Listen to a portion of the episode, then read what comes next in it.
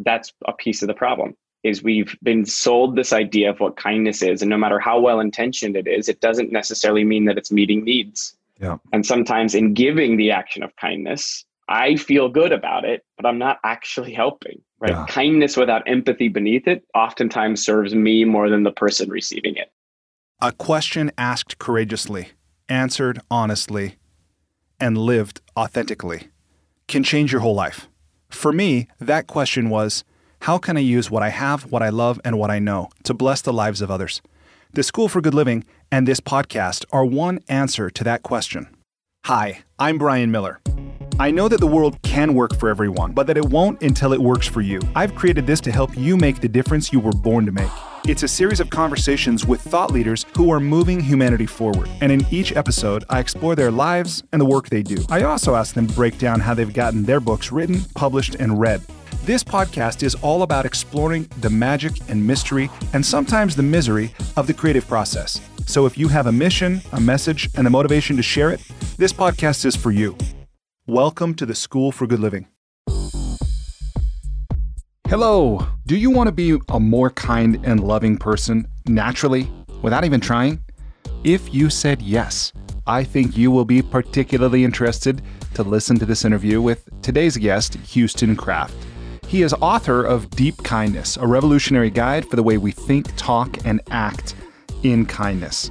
Houston has spent the last 10 years visiting more than 600 schools and events around the world to talk about things like empathy, compassion, connection, kindness, mindfulness, and resilience. He's worked with more than 2,000 schools across 46 states and nine different countries, and his work has reached more than a million students. In this interview, we talk about what gets in the way of us being kind, how we can overcome that, including to ourselves. We talk about the difference between being nice and being kind. We talk about something Houston calls confetti kindness, how it's nice, but how it's different from deep kindness, the kind of empathetic and compassionate kindness that we need today. Houston is a founder of something called Character Strong, Character Strong teaches skills and philosophies of leadership through the lens of compassion and character. And currently, Character Strong's work focuses on pre K to fifth grade, working in preschools and elementary schools to integrate conversations around kindness, courage, gratitude, and more into the fabric of what they do. You can learn more about Houston at houstonkraft.com, That's Kraft, K R A F T, or at deepkindness.com. And you can follow Houston on Instagram at HoustonKraft. So, as challenging as things might seem or can be, I'm glad to know that there are people like Houston in the world who have devoted their life to living and teaching a message that's so important. I hope you enjoy this conversation with my new friend, Houston Kraft. Houston, welcome to the School for Good Living. Thank you. I, I didn't know I walked in the doors, but I'm here now. you are here. You have arrived. Yeah. Houston, will you tell me, please, what is life about? I love, yeah, let's start it with the, the low the low grade questions and we'll move up from there. I think life is about identifying where your greatest gifts meet the world's greatest needs and figuring out how to do that really well. Mm, I like that. I understand that part of the work you do involves being and I might have this wrong, a professional hugger. is this is this the case and is this where maybe one of your greatest gifts meets one of the world's greatest needs? Oh, that's a good question. I've never framed my professional hugging through the lens of deep global need, but I think you're right. I think what hugging is and does for me, I've realized actually just over the past probably two years that physical touch is maybe more of a love language for me than I realized. And that sensation of of holding and being held I, I, look around the world right now and it's so fascinating to watch right in the absence of that sort of like the restrictive absence of that perhaps the the greater realization that we we're going to miss this thing for a little while. Yeah. Um, so my professional hugging has taken a pause but i'm trying to do it from a distance. I've come up with some creative you know back to back facing each other you know some points of contact that are covid friendly it's been a challenge though. You know it yeah. put me out of the hugging work for a little while. Under, understandably so. In fact i saw a story online a while back that was uh, a man who'd made some kind of a hug coat out of a shower curtain so he could hug his mother safely.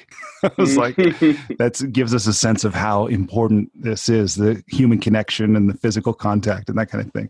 Uh, yeah, he might be a more, he'll be my mentor in the professional hugging game. Yeah, he he could we could both learn from him. I've I've only seen my mom in person a few times since this pandemic started, but let me let me ask you a bit about your current the book that is about to release by the time people hear this almost certainly it will be out. So your your book deep kindness a revolutionary guide for the way we think talk and act in kindness.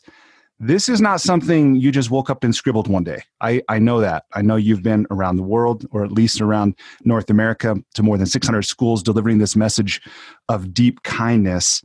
And you say in this book the way you phrase this really made me think a little bit. You say that a kinder world is an urgent priority. That might be self evident, or we'd all have our own take on that. But why do you say that? Yeah, self evidence aside, I think I think it's an urgent priority because of the gap that we collectively experience between what we say is important and what we actually do for each other. Hmm. The most, I suppose, tangible evidence comes from Harvard's Making Caring Common project, fantastic sort of department of Harvard run by his researcher, Dr. Richard Weissbourd. And he has this brilliant and frustrating study where he asked families to rank what they want their kids to be high performing, happy, or kind. One, two, three. And 80 something percent said they'd rather their kids be happy and kind over high performing. Encouraging, encouraging initial data. Mm-hmm. Then they took the same survey to the kids and said, What do you think your parents want you to be? High performing, happier kind. And the data was the exact opposite. Wow. And the study calls it the rhetoric reality gap. Hmm. And so I think a kinder world is urgent because we have long said it's important and have long neglected to actually make it important. Well, as one who's devoted much of his life to coaching, I've, I've seen this very much, you know, in my own life, of course, but also in the lives of my clients, that there's often that gap the knowing doing gap. Mm. And you introduced me to a word I'd never heard before this akrasia mm. or weakness of will. Will you talk about what is that? Oh, yeah. Uh, Brain Pickings by Maria Popova. It's one of my favorite blogs writing. She's, she's this brilliant curator of just massive amounts of information. And she takes these complicated topics and she wraps authors and philosophers and poets around them so we can sort of better unpack ideas and one of the articles was was sort of explicitly about this weakness of will. And i read it i read the article while i was writing the book. Mm-hmm. and i was like this is it. I love words. I've always loved words. I think words sort of shape our experience in the world in, sure. in more ways than i think we are typically conscious of. Yeah. Because they the way we think about an idea of something in our brain is ultimately going to shape the way we act with it and so akrasia, when it was translated, it's a Greek word, translates to our weakness of will. When I read that, I was like, that is exactly what I've been trying to talk about for so long. Yeah. And of course, the English language sometimes is a bit clumsy. And akrasia is this like this brilliant concept of we have, uh, as you mentioned, long had this knowing doing gap. And in many ways, the book tries to explore that specifically for kindness, right? What is what exists in that gap what pushes knowing and doing apart from each other around this concept that we all, for the most part, collectively agree is pretty important. And then in, I think, moments of particular need, we're sort of profoundly bad at. Yeah, it's pretty remarkable how that can be our reality that we can say it's important. We can even believe that we are that. Mm-hmm. But if we look at our behavior, if we're able to look at it honestly, or maybe in some cases, you know, objectively or from outside ourselves, we see that's not the case. But part of it, I also like that you've given some new language, at least to me, about how to think about kindness, how to describe it. That's one thing I want to ask you about. How, how do you define kindness? How do you think about this? And I noticed, by the way, as I go to set this up, that in the book you capitalize the word. So mm-hmm. clearly it has a significance for you, but will you just tell us what are we even talking about as we embark on this conversation about kindness and being more kind? Yeah.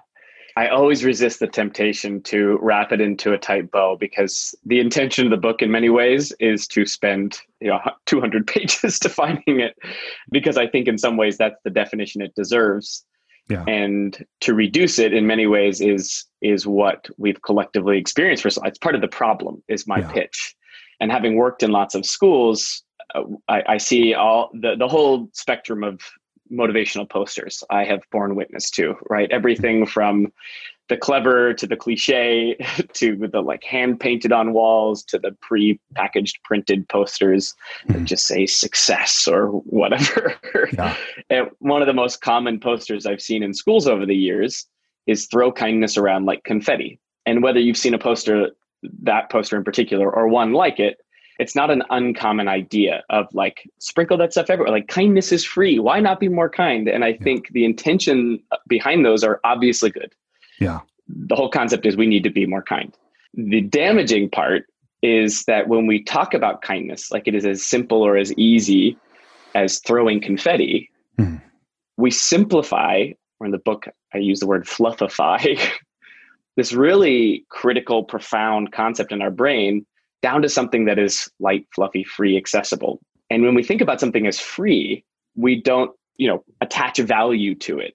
And when we don't have attached value to a thing, we don't allocate the right resources of time, energy, of money, of curriculum, of trainings, of discipline in order to improve at that thing. Yeah. And so I think there's this uh, really what the book spends a lot of time unpacking is the difference between what I call confetti kindness, Mhm. which I think is in many ways what people sort of first think of when they think of the word, and deep kindness, which is to me the argument of this is the, the type of kindness the world really needs. And the difference between the two is really critical because I think we're we will more readily give confetti kindness in large part because it makes us feel good Right. And we will resist deep kindness because it's quite a bit more complicated and uncomfortable. Yeah. Yeah, that that's an interesting that's an interesting nuance to me about, you know, it's it's easy to be kind when it feels good to you as the the person who's being kind. And that's what you're saying about confetti kindness, but then this deep kindness that can be challenging. Mhm. Kindness. Okay, so what what's challenging about deep kindness? Like and yeah, I- don't want to get too far ahead of myself, but I'm really I'm really interested in you know what is what is deep kindness so let's stay on that a little bit like how can we do it what's challenging about it talk to me about that Yeah. But if I were to attach a couple of adjectives early on to deep kindness, I would attach uh, intentional. Mhm. I would attach disciplined. I would attach empathetic. And I would attach sacrificial to the concept of deep kindness. And in many ways, I would also attach courage. And the book tries to unpack how deep kindness is is the byproduct of a lot of those things, sometimes on their own and sometimes coming together in concert.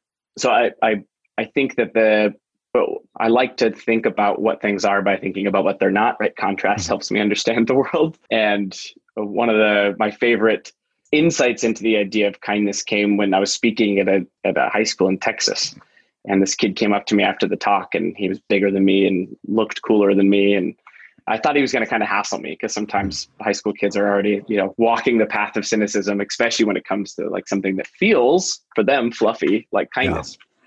Partially because the world and their school has projected on them, you got to do this thing. We have a kindness week. And kids are like, kids have that uh, innate sense of, you're forcing me to do this thing that is actually phonifying something that I, I think is actually more precious. yeah And this kid walks up to me and he says, You know, Houston, after today, after I listened to you, I realized I'm a really nice person. And I was like, Cool, man. Good. you know, I, I guess that's the point. He goes, No, I realize that I'm nice, but I don't think I'm very kind.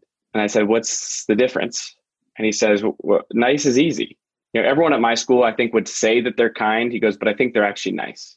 Nice is just a reaction. If I'm nice to you, you'll be nice back to me. If I like you, I'll be nice to you. If I agree with you, I'll be nice to you. If you drop your stuff, I'll go and help you. He goes, but kindness, I think, is different. The way you talked about it today, it made me realize that kindness, if niceness is like reactive, kindness is proactive. Mm. Right? Kindness requires something of me. It requires me to make time for this practice. It requires me to go out of my way to seek opportunities to serve, to endeavor to serve, uh, in your words, which I love so much. It, and it requires me to he had this really profound statement. He goes, Why do we have to wait for bad stuff to happen until we practice making people feel good? wow And then this senior boy at a high school in Texas, he's he's crying. I don't think he meant to cry in front of me, but he he starts to cry and he goes, I realize that kindness requires a lot of work. And I think I have a lot of work to do. And I was like, Yeah, man, me too. I'm wow. in the same boat. So I think you know, in the uh, to to take an initial pass at what deep kindness is, it is not niceness, which I think is what people claim to be when they claim that they're I'm a kind person, right? This yeah. sort of sense that I've already arrived. Mm-hmm. I think what they're typically saying is I'm I'm I'm a nice person. Yeah, I will do it when it's comfortable, when it's convenient, and sometimes when it serves me. And and I think that probably the most profound example in the book to me of that distinction is a story that I uncovered in in thinking about and researching empathy. And it was on the far side of the Sandy Hook shooting. People from all over the world wanted to do something kind, right? Here's this moment of pain. People come around that, like, oh, I'm supposed to be kind here.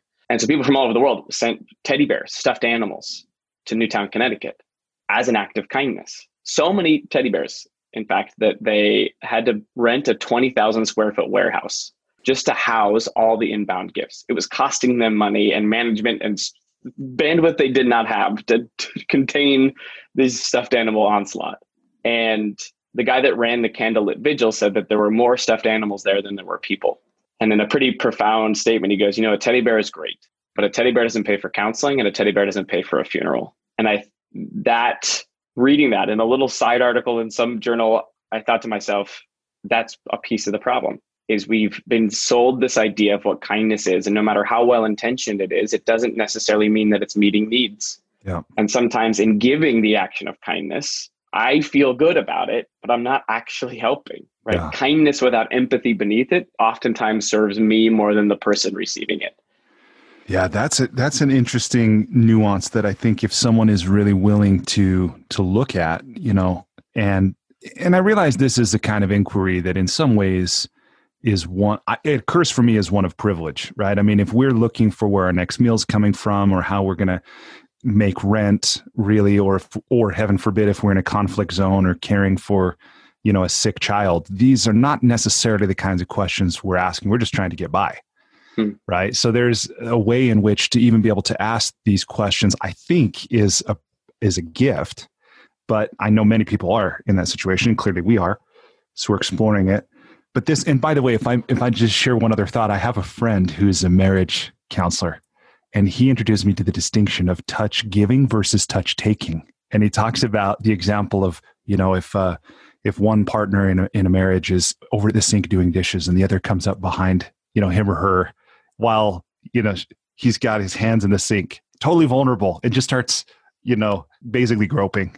This is mm-hmm. not touching for the recipient's benefit. This is touch taking yeah. right? but then if we give a massage or we're lovingly stroking our partner you know then it's touch giving and how interesting that even in the act of physical affection there could be touch giving or touch taking and i'm hearing a similar thing in what you're saying about you know being nice versus being kind you know kindness with empathy so anyway yeah, I think there's a distinction that's important around with a spirit of generosity and where it is coming from. And sure, yeah, certainly to inquire into these ideas does come from a place of of privilege.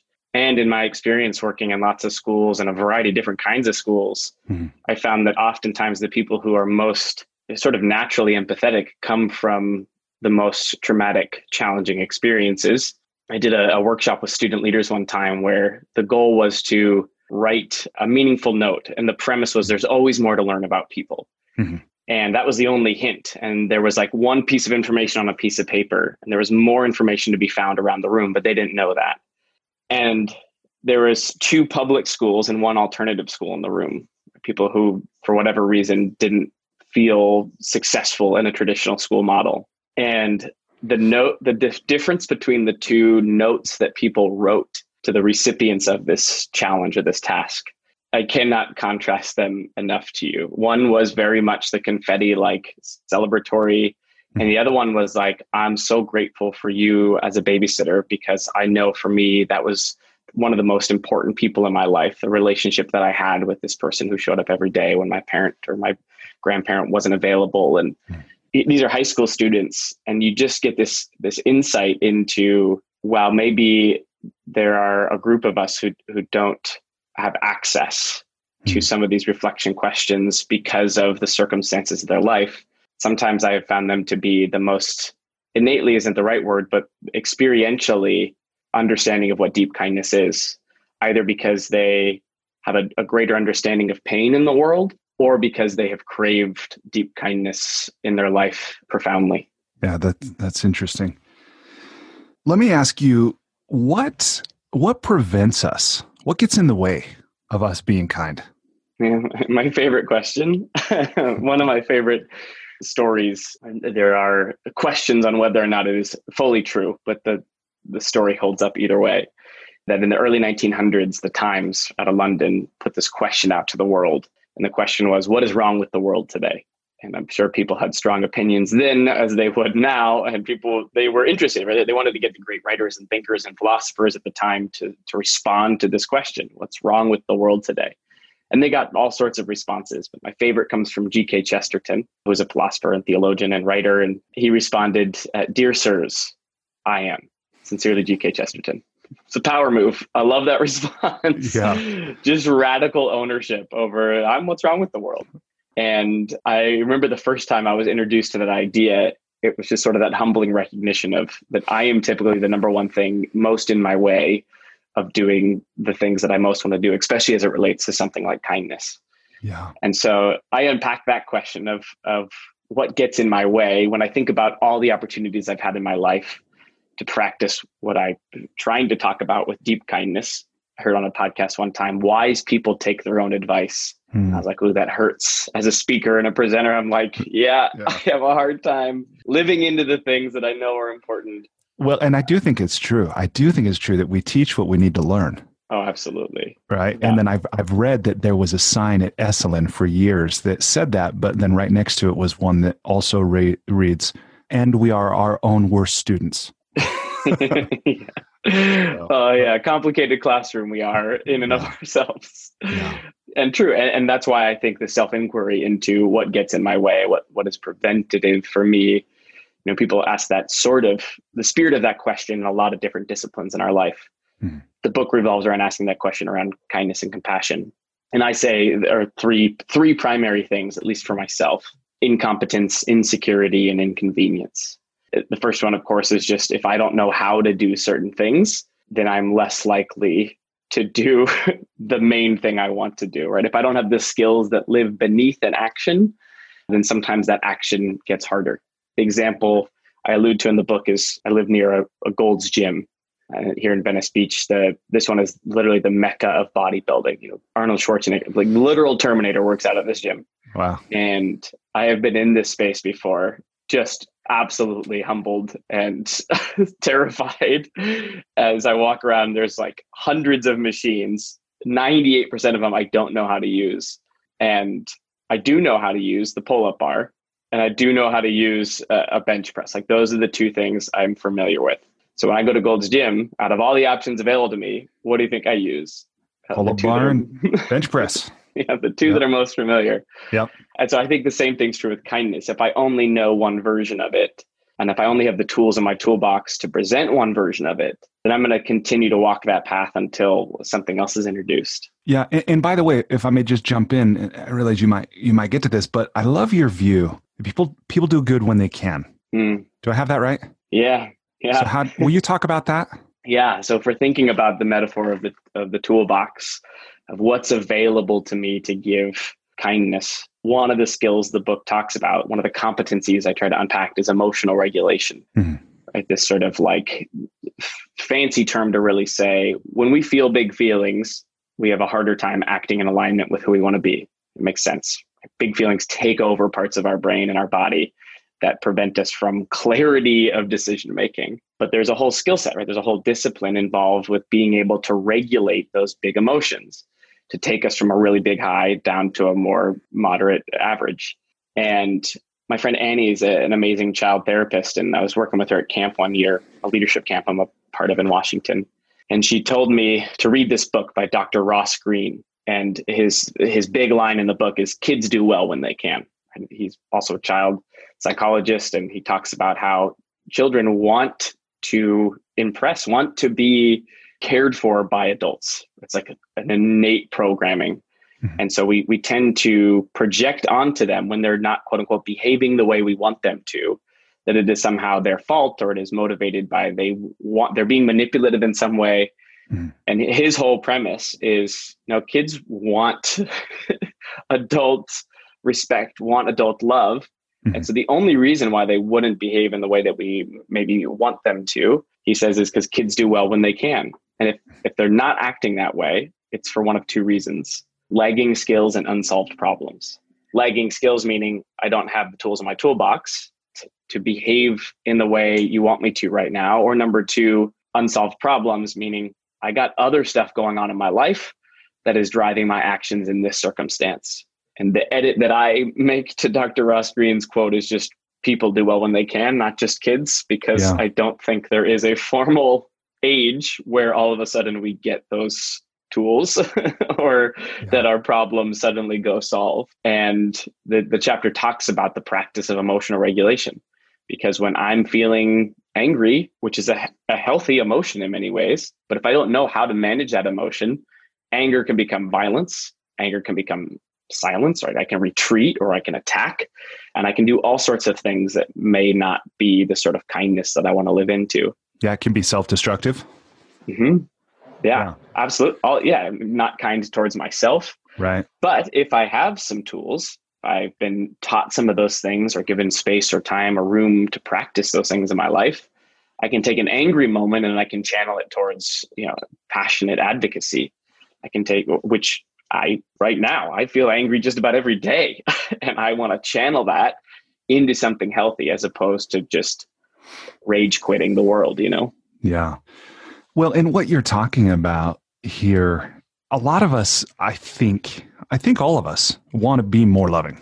I know all of us want to be loved. We want to mm-hmm. have that. And it means, of course, different things to different people or different parts of what it means to be loved or missing from our emotional diet, I think. But anyway, I kind of digress. Where I'm trying to go with this is that when we're working to become better versions of ourselves, more compassionate, more patient, more kind, loving, understanding, tolerant, these kinds of things, I think there's a way in which that can exist for us as a vague desire, but we don't know how, mm. right? Like we'll mm-hmm. we'll want it, but as a practical matter, what do you do differently when you get out of bed in the morning, right?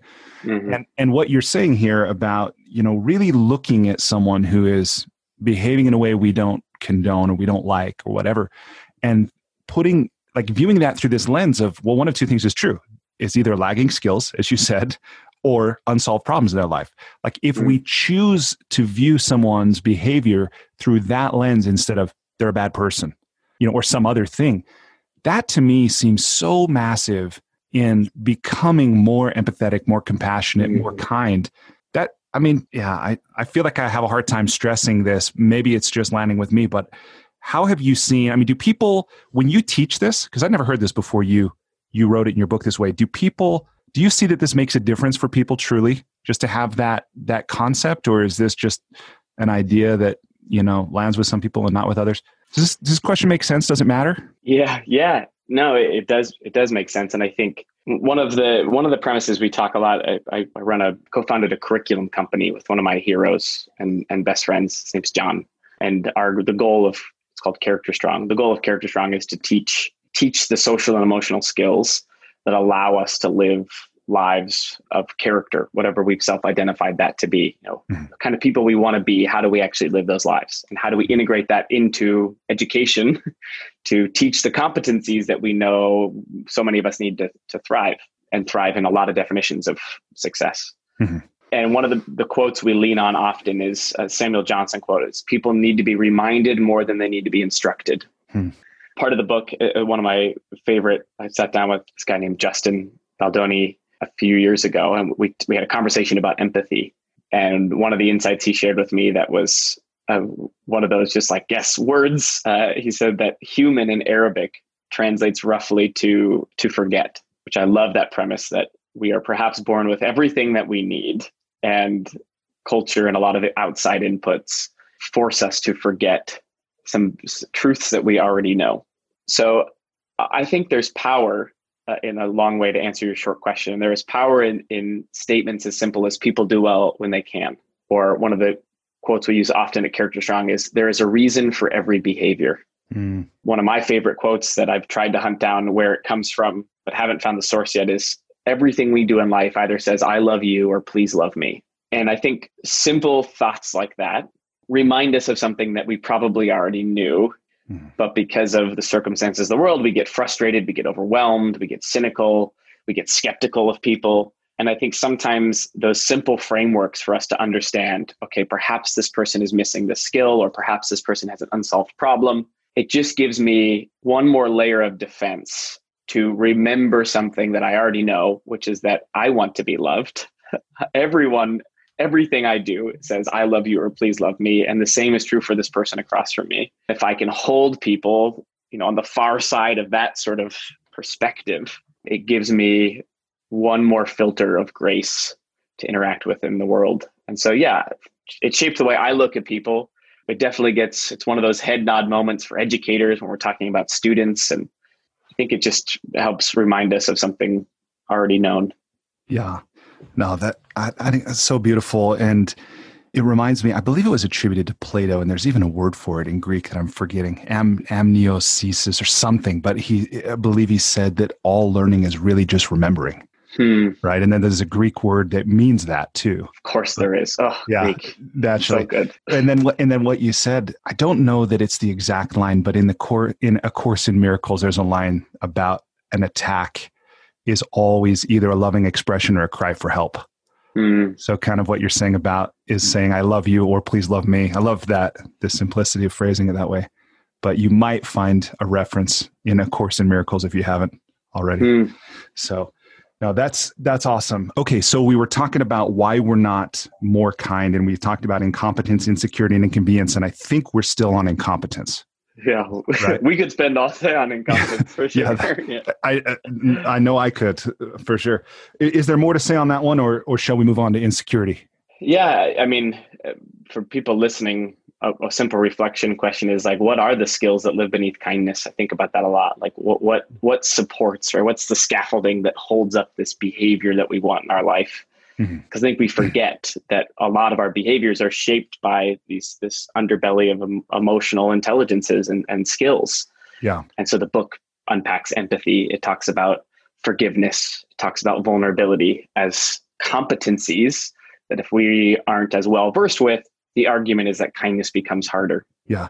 Well, and, and Houston, let me let me jump in here too because I think again, sometimes the simplest things are the most profound, right? And this message of deep kindness, I actually think is super profound. And one of them is this is that and maybe it's nice versus kind like you started to unpack that a bit and saying from my view, there's a kind of kindness or maybe it is just niceness that is conditional. It's in in order to.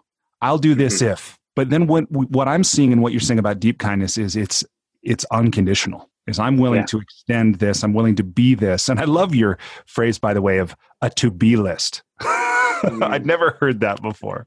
But maybe you could talk for a moment about what is a to be list, and then do you see like what's the quality of uh, unconditionality that's associated with deep kindness? Yeah, my so perhaps the the most important story to me in the book is about my mom who I just got to see for the first time uh, since February. I'm an only child, and uh, the book will share stories of how my mom navigated stage four colon cancer and the journey she had around that. And I won't ruin too much of it, but there was a nurse who, out of all the people I interacted with in my visits with my mom to the hospital, I only remember one of them.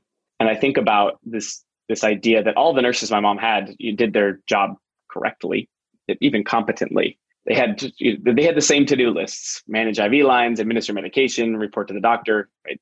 the same set of job descriptions. And it's fascinating to me now four years later i think about this idea we can do everything that we're responsible for and still not be memorable at our job. Why is that? We can do everything on our to-do list and feel accomplished and still not be sort of wonderful at our, our work. And so I, I talk about this nurse and how she was very competent it's important, of course, especially the medical field.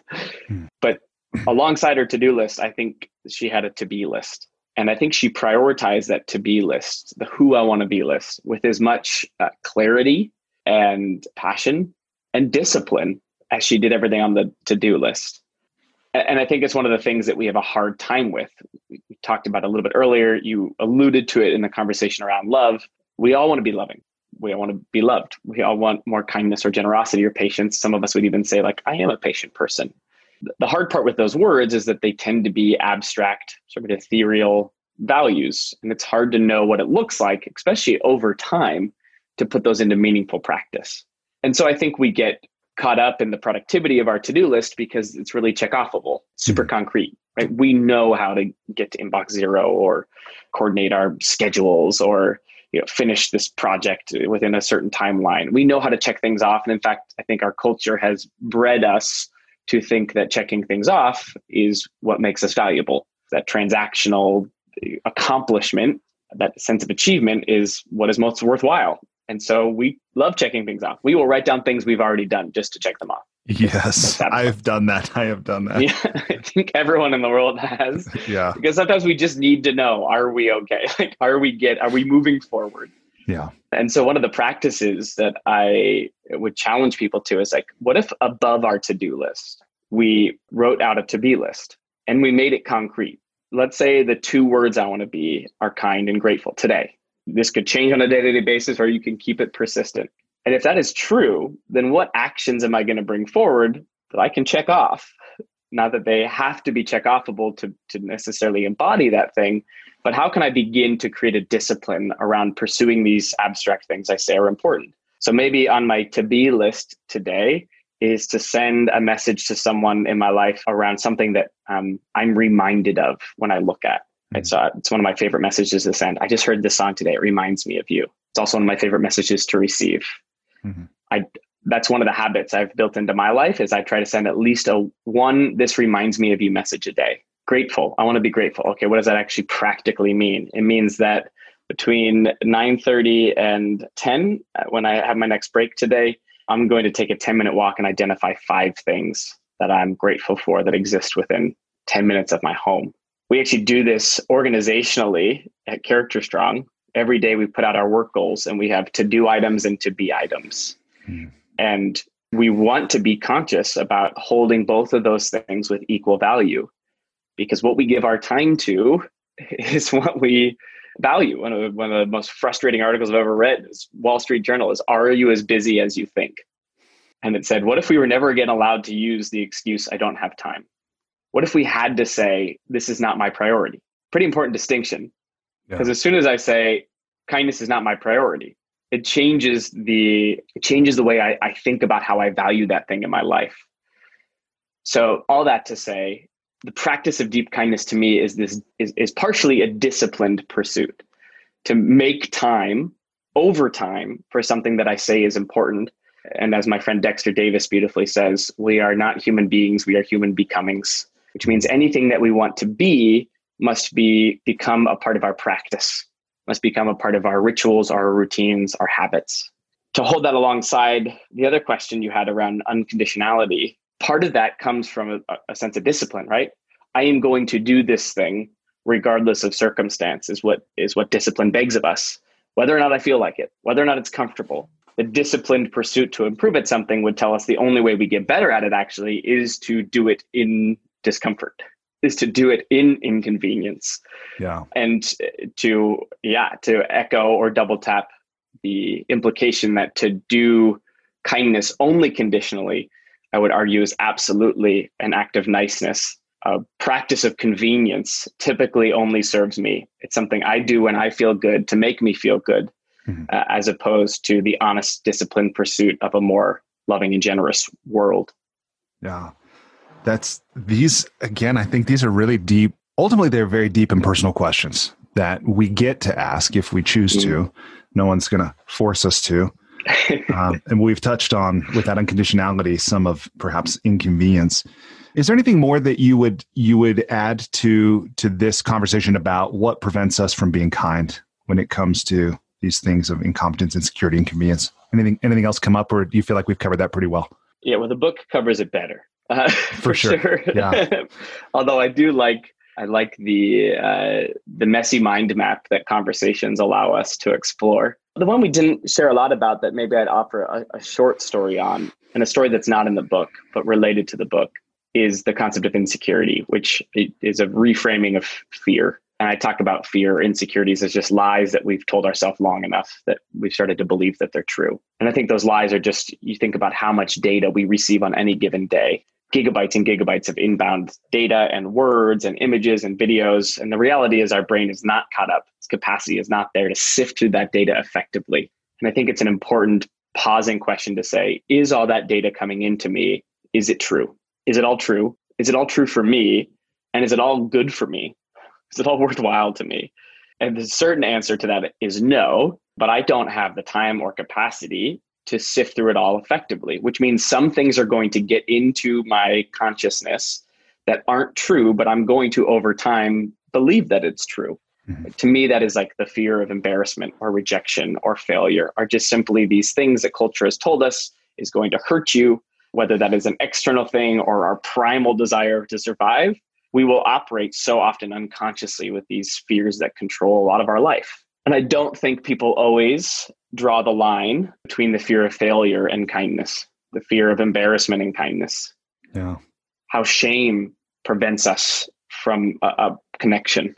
The story I would offer that I think is one of the most clear versions, at least for me, of this fear of failure preventing me from kindness was just a, a little over a year ago. My my grandfather, called Papa, was diagnosed with uh, stage four pancreatic cancer, and I had one of those sort of bizarre experiences where you know that the interaction you're having with this person is the last one you're going to have. Those are tough because it puts a sense of pressure on that interaction to be, I don't know, the most meaningful interaction you've had or will have. And I wanted to say all of the things to honor and celebrate and tell him how I loved him and why, but we ended up talking about motorcycles and I gave him sort of a fragile hug and I walked away thinking to myself, well, I'll write him something. I'll film a video.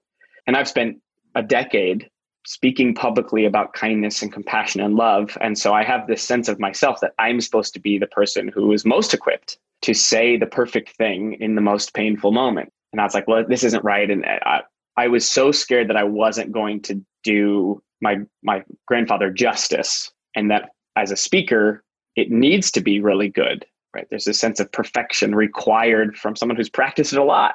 Yeah, you're an orator. yeah, I'm an right? orator. I should be able to orate this thing beautifully. Yeah. And finally, finally, three weeks later, I I climbed, to, I hiked this beautiful hike. I was on top of this mountain. I meditated. I filmed this video, and I sent it to him. And by the time I got down to the bottom, I had I had service enough to talk to my mom. And in talking to my mom, my grandfather had just gone into a coma and he didn't see the video.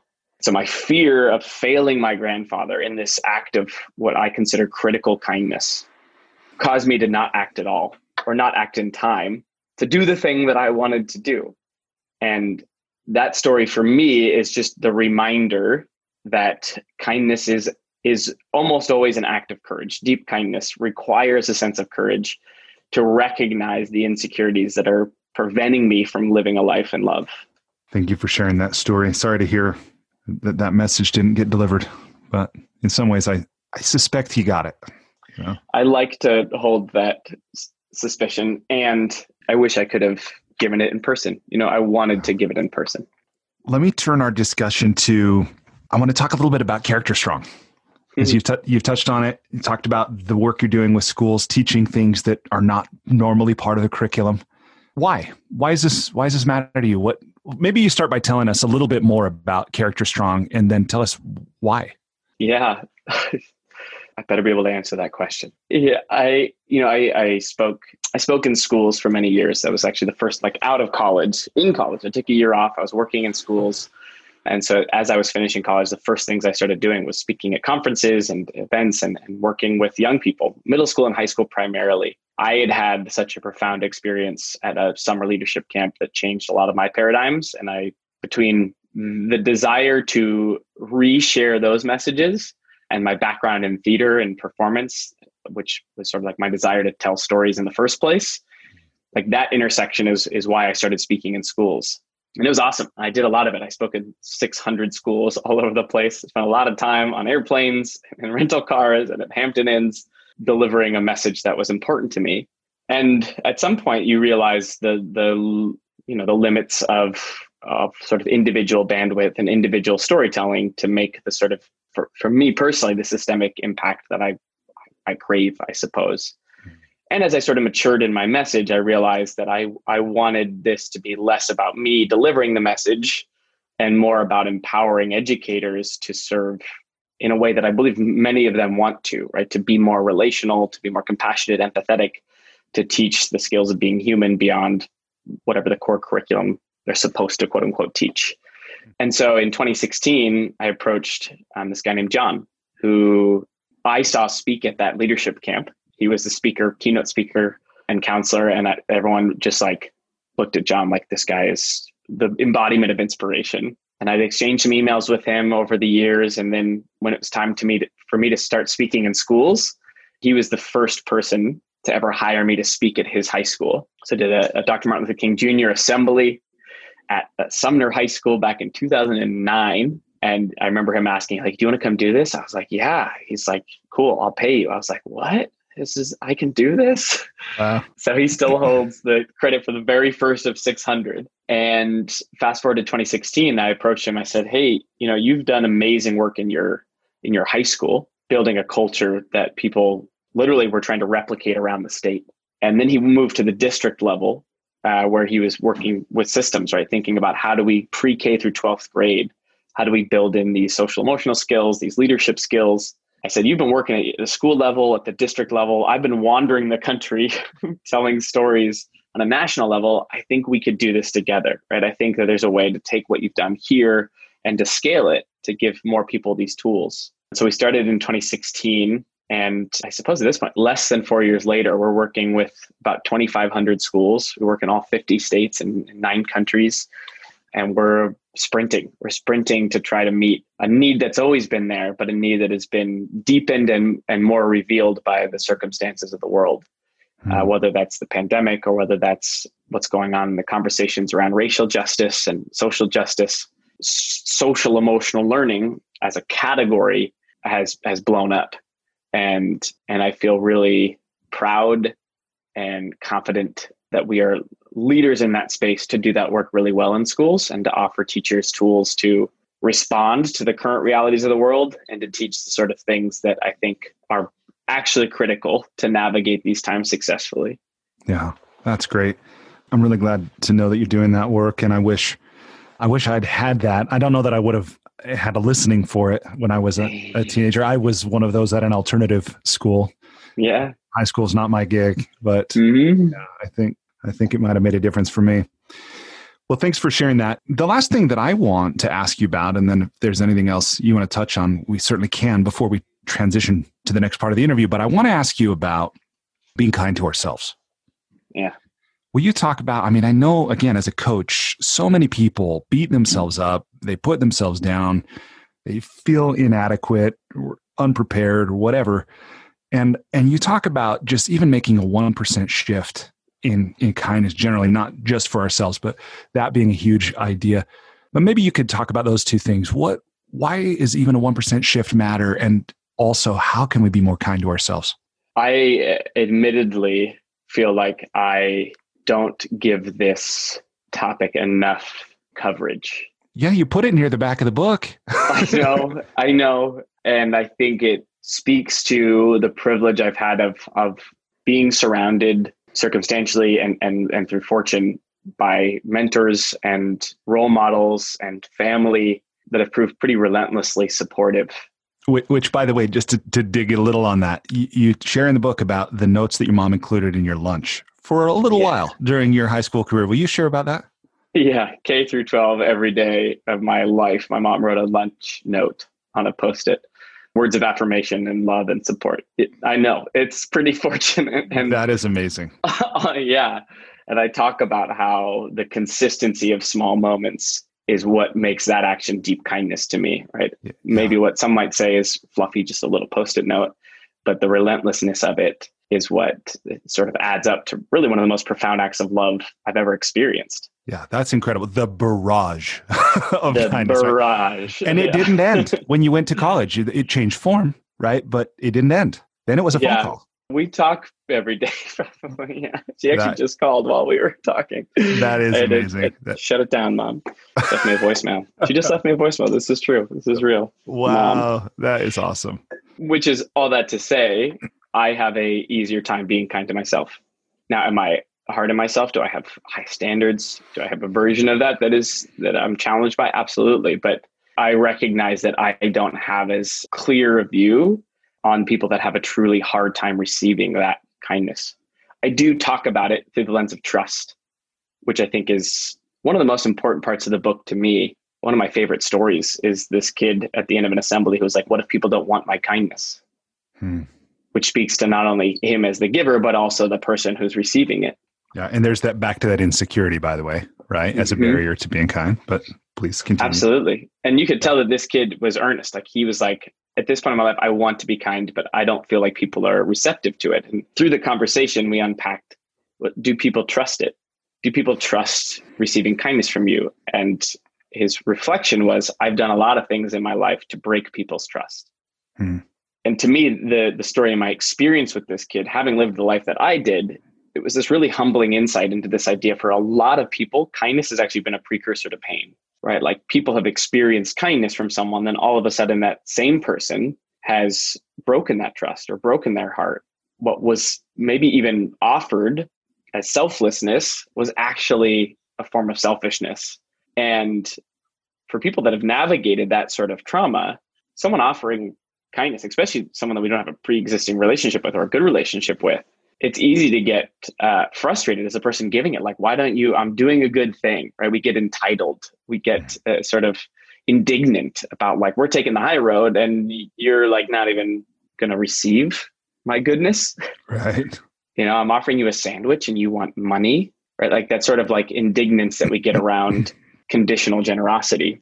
Right and the more humbling perspective is maybe this person isn't ready to receive your kindness perhaps because they don't trust you for one reason or another, or perhaps because they don't trust themselves to receive something that is actually an intimate experience. Deep kindness uh, is a is a vulnerable experience to offer myself to be the recipient to because what if you offer this one day and you don't offer it the next right? what if you say you're doing one thing but you're actually doing another because guess what i've experienced that before and i'm not ready to receive that from you so i feel like I suppose I I I, I want to point to that part part of the book when it comes to self compassion because I think we could probably continue to regale people with the persistent truths of put your own oxygen mask on before others or you can't give from an empty cup. But people already know those things. And I think the reframe to me that's important is we forget about the ingredient of trust hmm. in the experience of deep kindness and for me, in order to recognize what does it mean to receive kindness, I offer the unpacking of what does it mean to trust that kindness coming towards me is generous and and recognize that it's okay sometimes not to receive something from someone when you feel it is disingenuous.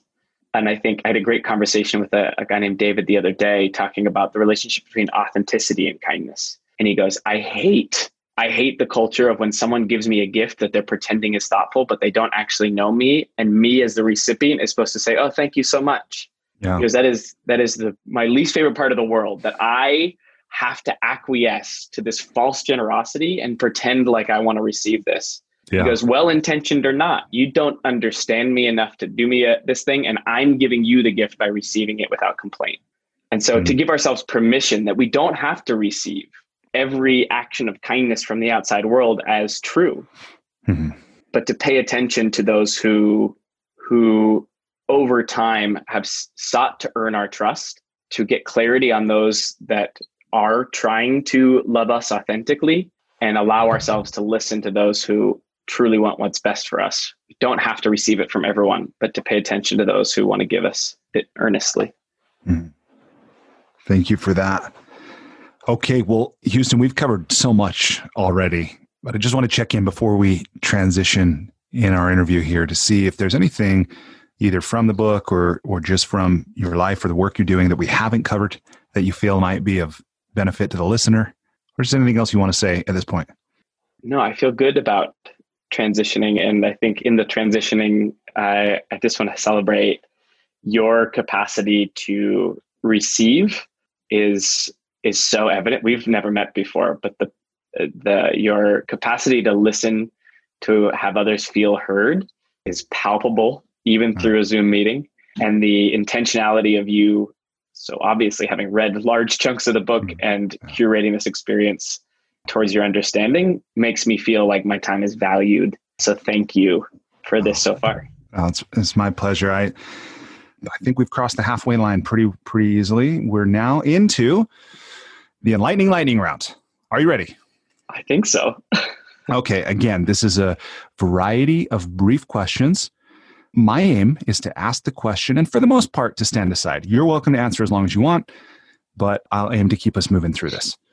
So, question number one please complete the following sentence with something other than a box of chocolates. Life is like a Workout. Okay. Number two. Here I'm borrowing Peter Thiel's famous question What important truth do very few people agree with you on? That confetti kindness does a disservice to the world. Hmm. Okay. Question number three. If you were required every day for the rest of your life to wear a t shirt with a slogan on it, or a phrase or saying, or a quote, or a quip, what would the shirt say? Make kindness normal. Okay. Question number four. What book, other than your own, have you gifted or recommended most often? On being nice by the School of Life Okay. And why that book? because it unpacks fun and complicated truths in a thoughtful way. Right on. What are you currently reading? I'm currently reading another book by the School of Life called An Emotional Education. Uh, question number five. This might refer to the good old days, you know, back when we traveled, we went places. but the question is this So you've traveled a lot in your life. What's one travel hack, or maybe more than one, but what's something you do or something you take with you when you travel to make your travel less painful or more enjoyable? My own pillowcase. Why that? Uh, a sense of familiarity, softness, and non germiness against hotel pillows. Do you, uh, do you have you ever had the housekeeping staff take your pillowcase? No, I'm very protective. Mm. what is there anything you do when you book travel like any requests certain floors away from elevators anything with ground transportation or anything anything like that any apps anything you do I have decided that Ubering is a better experience than rental cars, Mhm. pretty much regardless of distance. Wow. Okay question number six what's one thing you've started or stopped doing in order to live or age well Dancing in the morning. every morning I've missed a few days recently, but I had a really good streak going, and that's going to be a commitment right after this book is done.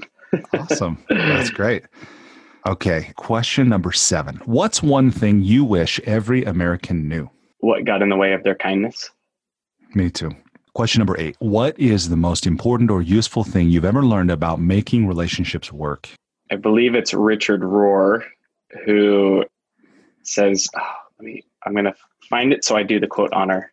I have prayed for years for one good humiliation a day, and then I must watch my reaction to it. I have no other way of spotting both my denied shadow self and my idealized persona. Seeking to be humbled Wow. would be the short answer. Okay. And number nine Aside from compound interest, what's the most important or useful thing you've ever learned about money? Or what's something you're always sure to do with it or you never do with it? I try to have a disposition that life is immediate. And so if there's something that's important to me, don't wait where possible. Do you have any examples of that you'd be willing to share? I have long dreamed of co living with friends and doing that in a more long term way. So, my commitment of the next year is to find land that my friends and I will build on. Right on. That's great. Okay. And question number 10 if people want to learn more from you or they want to connect with you, of course, they can always pick up deep kindness, and I hope they do. But what else would you have them do? I don't know, in the current reality of the world, if you're in Venice, we'll get coffee. But otherwise, Instagram is probably the space I'm most engaged with, for better or for worse, at Houston Kraft. Awesome. Okay. And as a thank you, Houston, for making time, and, and, and I do have, I'll say this, I do have just a few questions if you're, if you're still good for it about writing and creativity, but I want to include this here so I, I don't forget it or squeeze it at the end. In an effort to demonstrate my gratitude to you for sharing of your time and, and your wisdom and your experience with me and everyone listening, I've gone to the microlending site kiva.org and I've made a $100 microloan to a woman in Liberia named Lucy who will use this money to buy medicine that she will sell and will thereby improve the quality of life for people in her community, her family, and herself. So thank you for giving me a reason to do that. Hmm. I saw the founder of Kiva speak when I was in college, and that was one of the more important talks I've listened to. Wow. That's, so yeah. thank you for bringing me back to that. Yeah, my pleasure. Okay. So with that, man, I threw away my question set on writing a while back, but where do we begin? Let me ask you let me ask you this. I'm fascinated by this, and I think for people who are interested to write a book, which is virtually everyone, if if you get right down to it, is maybe maybe you can share the process of this book becoming a reality. Like mm. when did you first know that you were going to write this book? What was the moment? I've wanted to write a book for a long time.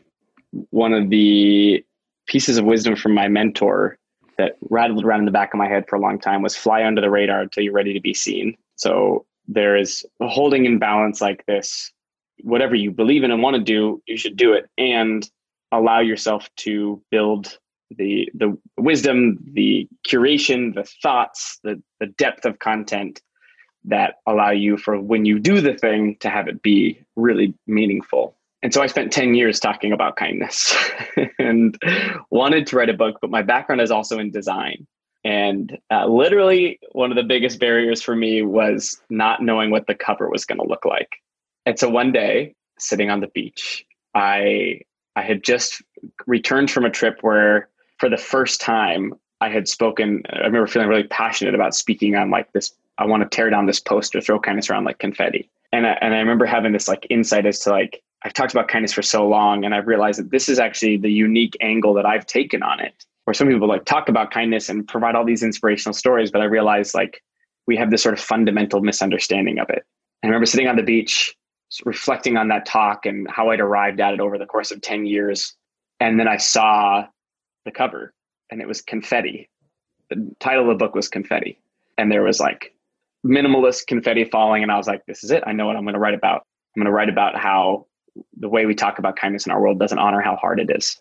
And and uh, the next day I started writing the book, and then I was going to self publish, but through a series of fun serendipities, got put in touch with Simon and Schuster, who decided to to publish. And towards the end of the editing process, they said we're going to change the name, and I was like, "Oof, this is hard because this is what I saw."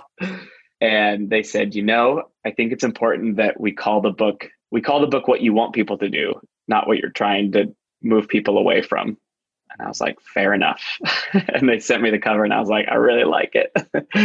so I was able to see a new cover after that. But that that's where it began was seeing I'm such a visual learner that when I saw the cover, I was like, I know what to write about. It's amazing to me how powerful something like that can be, where we get an image of the future that we can then move towards with confidence and not mm-hmm. remain you know, paralyzed in uncertainty or ambiguity or something. Talk to me, please, about. And by the way, you mentioned like this series of serendipity. I think you used, which, mm-hmm. if I understand, was Nicole Nichols, member of Oprah's team, hearing you yeah. speak, right? Yeah. And came up to you afterwards and said, "Yeah, have you written a book or something like that?" Yeah, good read. Where, yeah. where were you? Where were you in the writing process when when you were approached by by her? I was halfway done with the book. I had just spoken. So I, I had the, the the clear vision of the cover. I sat down, made a commitment to write a thousand words a day.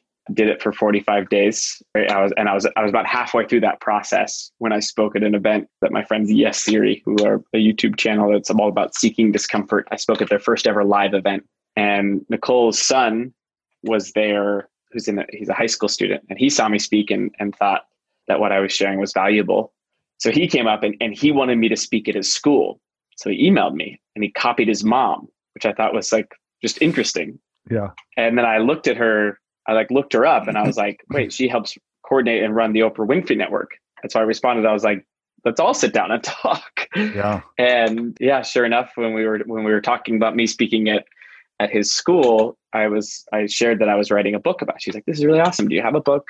And I shared I was writing one. And she's like, Well, do you have a publisher? And I was like, uh, no, do you know anyone?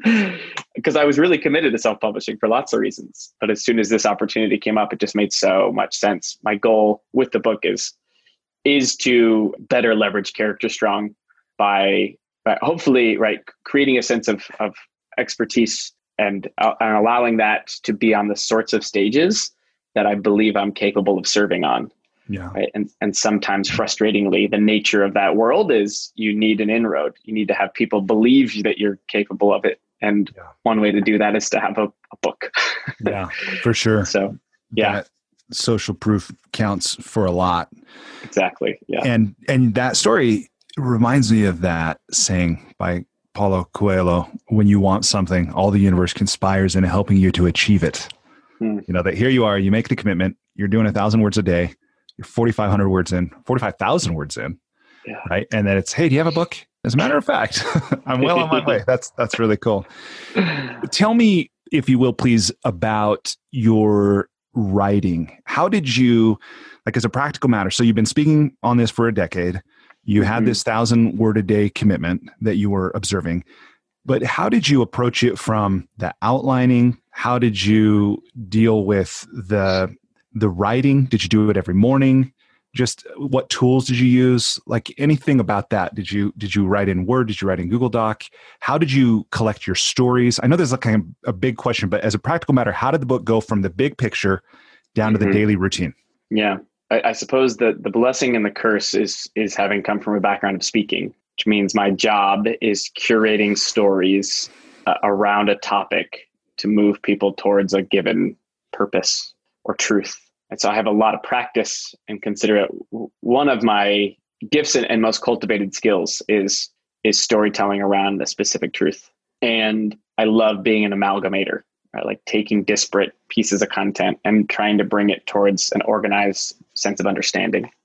So I've been doing that in leading workshops. I've been doing that in, in putting together keynotes for a long time. And so that component, fortunately, felt pretty natural to me. I'd been talking about kindness for a long time, and I'd been talking about kindness through the lens of incompetence, insecurity, and inconvenience. So it made sense as I began to write the book to organize my thoughts in the same way that I spoke about them. And then the fun process of writing, I would sit down every morning. It had to be the first thing that I did, or else I would allow other things to take priority and creative energy away. And I wrote it in a Google Doc because it felt the most collaborative. It felt the most easy access space to also be doing research while I was doing it. I, am not, I never was a good like rough draft writer in college or in high school. Like I always wanted to, as I was writing, get the research to bring into the piece. Like, and so while it was very free flowing, I'm also, I would also want it to be the quality of writing that the final draft needed to be. Not everyone writes like that. Some people need multiple drafts but I wanted to write the way that I knew the book wanted to sound. And so it would typically take me 90 minutes, sometimes up to three hours to write a thousand words. But a lot of those chapters were born of the repetition of telling a lot of these stories live. So I had the framework and the rule that my mentor had taught me is tell the story like you see it in your mind. Right. So I could just, whether I was speaking it or whether I was writing it, that's how I would unpack it.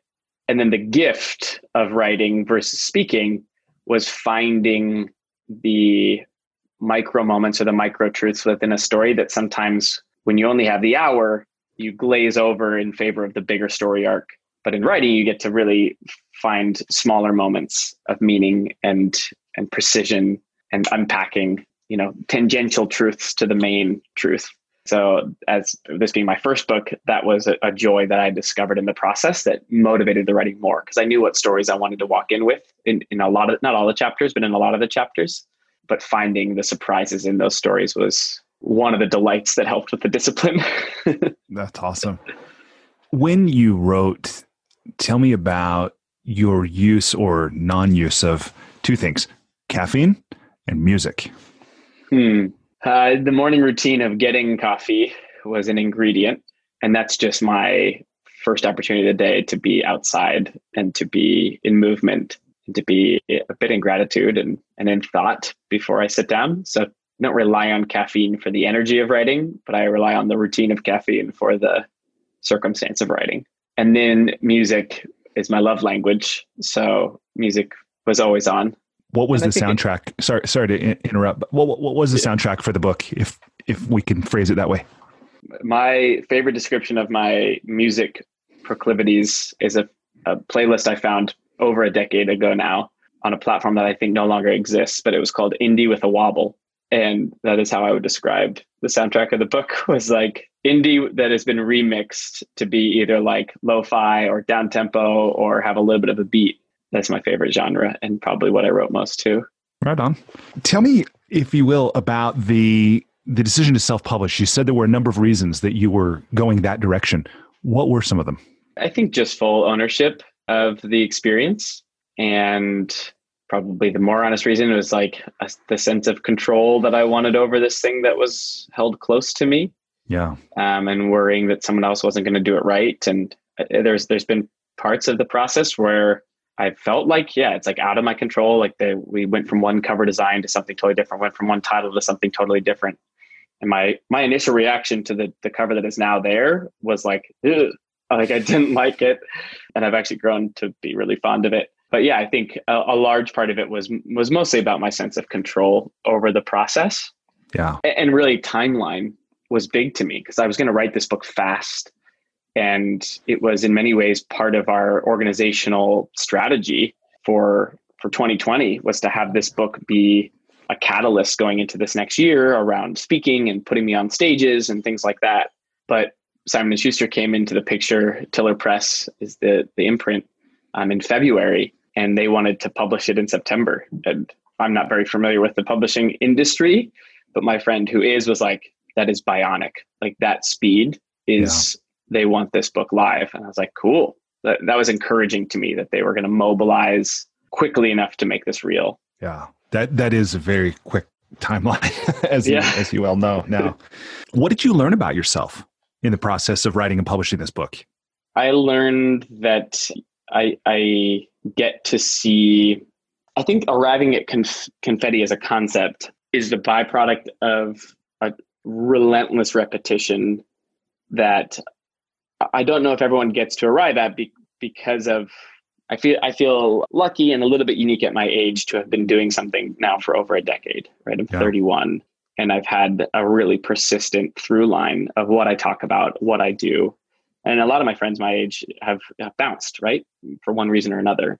And so i think about what does that what does that give to me? Well it gives me a sense of clarity and ownership. And and i think when you do something for that long it's really been in the past year year and a half where i feel a sense of expertise or, or like mastery that is a it's like a really fun and meaningful feeling to feel that like i feel like people could offer me just about any question around the concept of kindness and I have research or experience or anecdote to draw it back to. And not only that, that I have a unique lens on something that is in some ways commonplace. Mm-hmm. And so one of the things I learned that I feel proud of is like I think I have a unique perspective on on something that a lot of people sort of take for granted as as as um, pedestrian almost as every day. Yeah. And I like feeling like I know something deeply that is commonly desired but not necessarily deeply understood yeah so i think i feel proud of of that in this writing process and then the far side of that is the the frustration with how much more you want to say and the discipline to as stephen king calls it to kill your darlings right? To like mm. want to say certain things but have to reduce or curate or you know i wish the book was a, a sprawling conversation like this one. And yeah. in some ways it has to be linear. Yeah. No thank you for sharing that. So i just want to i think before we before we wrap i do want to ask about promotion about marketing and promotion i think that many many authors many people who aspire to write a book think that finishing the manuscript is the finish line or they might have the foresight to see publishing the book getting it off the press is the finish line but you know, there's more than a million titles on Amazon with zero sales. And I think if people don't find it, if they don't care about it, if they never pick it up, that that's not a very satisfying experience probably for most of us. So even though your book is just releasing as of this recording, which I think the date is now the 29th, is that right? Yeah. Yep. 29th of September in 2020. What have you learned about marketing and promoting a book? ask for help, pay people appropriately, and think about all the different ways that you can creatively celebrate. So, for example, we're one of the things that we're pulling together are these like fun gift bags that we're giving to different people in these different categories of health or politics or Hollywood or activism, like musicians. And we're trying to deliver the book to a lot of folks. And we've pulled together. I had my friend Miranda, who's an incredible line artist, make custom bandanas so that we could put them as a part of the book and we'll wear them. And we're going to deliver, there's a shovel on the cover. We're going to deliver the books with shovels to people to say six feet apart. Right so on. like trying to find the whimsy and the celebration yeah. in in the delivery, which makes promotion feel more creative and exciting to me. Yet hiring my friends to do cool things like create quote graphics for for sharing in social media. And then uh, um, on the 29th, on the, the day of release, I'm hosting what I'm calling the Kindness Conversational Conference, which will be 13 hours of 20 minute conversations with over 30 people representing a huge variety of insights and works and worlds with the whole goal just being to provide it's free provide value to people and insights into kindness that can live on in a lot of different ways. So i'm really excited about that. And it sort of holds true to my longstanding belief in marketing which is like you do good work you're generous with people and you put out something of value for free and people are drawn to support you in other ways. So yeah. that's the goal. I love i love your response there because i see in this in interviewing authors so many people that have such incredible experience or so many great ideas, but they're not, they don't give a lot of thought to getting those ideas out into the world. And clearly you have. And I think this deserves that. So I'm really, I'm really grateful. Yeah, thanks for sharing that.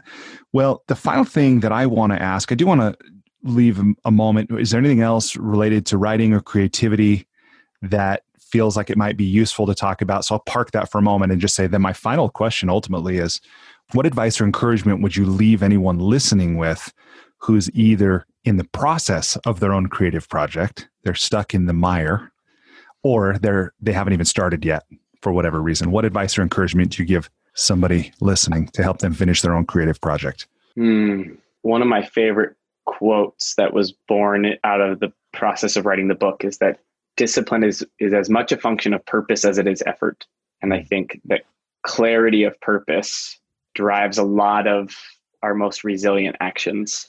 So the clearer we get on who this book is getting to land in, on what that book is going to do for people, the easier it is to create structured discipline in our life, like writing a thousand words a day. And the easier it becomes to ask for help from people when you know why you want the thing you want. And then all that to say, it also just requires us to sit down and do the work. Yeah. if we no, want to. No substitute for that. Yeah. Awesome. Okay. Well, again, I know we've covered so much, and I'll think of three more fantastic questions as soon as we disconnect. But is there anything else related to the writing or creative process that we didn't touch on that feels like it might be worth talking about? I think inv- inviting diverse readership into the process of writing is also was a, a, cool, humbling piece for me. I had my team read it. I was having my mom read it. I had a a very critical woman who had like nothing to do with the world read it and had some great insights. I hired a high school English teacher and editor to read it. Like I just wanted as many people to begin processing it as possible. And that's a really vulnerable piece of the process. But some of the most important insights and changes I made were as a result of just allowing myself to be open to the idea of all these different perspectives. What, what's one gonna... example of that? Like something that really you got notes back from somebody and you made a what felt like a significant change? There was two in the process. One was one of the, the people that read it felt like the whole book was really negative. Hmm.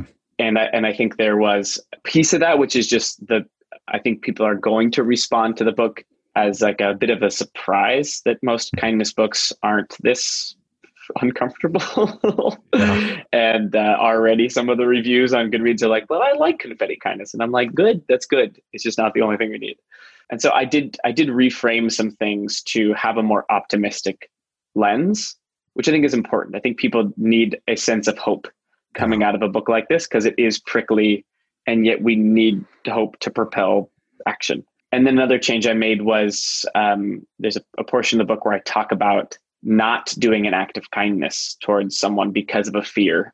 And one of the editors, a cold reader, was like, if you don't complete this, because I had I had the opportunity to make it right. Mm-hmm. Because if you don't complete this, you've lost credibility to me. I was like, great. And the next day I I basically followed through on the action that I needed to to close the loop, even wow. though it was un- really scary and uncomfortable to me. It's good. It was like, you're a hypocrite if you don't do this. I'm like, you're right. And thank you for the accountability. And yeah. now I'm going to go do that and then write about it. that's that's great. Yeah, man. I mean, that's just a reminder to me about the value of whatever goals we set for ourselves. Writing a book or anything else is not just the accomplishment of the thing, but what we become in the process. Mm. Right. And that's like a perfect example of that to yeah. me. That's great. Well, awesome. Well, Houston, I've so much enjoyed our conversation. I know I've already told you that I appreciate and enjoyed your book. This, I'm just going to look at my release schedule. I know I've been in communication with your team about coordinating this as best we can with your launch.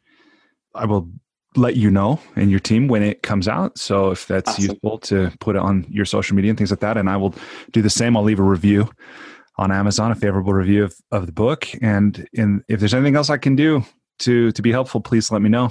Thank you. Um, brilliant. Appreciate the brilliant conversation. I don't know. We we have another conversation to have with each other. Yeah. Uh, that is less formal and and more investigative and and relational. But I appreciate your heart, your wisdom, capacity to listen and and to share this today. This was super fun and meaningful yeah, to me. It was. I I look forward to the time our paths cross again. So I don't know when and where, but next time you're in in Utah, please let me know. It's a good point. And, uh, I'm coming back. I will come back. Yeah, yeah. it's secretly the center of the universe. If you don't know that already, so I have used similar verbiage for Utah. Yeah. After we drove through recently, I was like, "This place is a well kept secret." Yeah, it's pretty neat. Lots of good comes here. All right. Well, I'll talk to you soon. All right. Sounds good. Okay. See ya. Despite living in an age where we have more comforts and conveniences than ever before, life isn't working for many people. Whether it's in the developed world where we're dealing with depression, anxiety, addiction, divorce, jobs we hate, relationships that don't work, or people in the developing world who don't have access to clean water or sanitation or healthcare or education, or who live in conflict zones. There's a lot of people on the planet that life isn't working very well for. If you're one of those people, I invite you to connect with me at goodliving.com. I've created Life's Best Practices Breakthrough Coaching to help you navigate the transitions that we all go through whether you've just graduated school, you're going through a divorce, you just got married, you're headed into retirement, you're starting a business, you just lost your job, whatever it is you're facing, I've developed a 36 week course that you go through with me and a community of achievers and seekers who are committed to improving their own lives and the lives of others. So, through this online program, you will have the opportunity to go deep into every area of your life, explore life's big questions, create answers for yourself in community get clarity and accountability. If that's something you're interested to learn about, I invite you to contact me directly at brian at brianmiller.com or by visiting goodliving.com.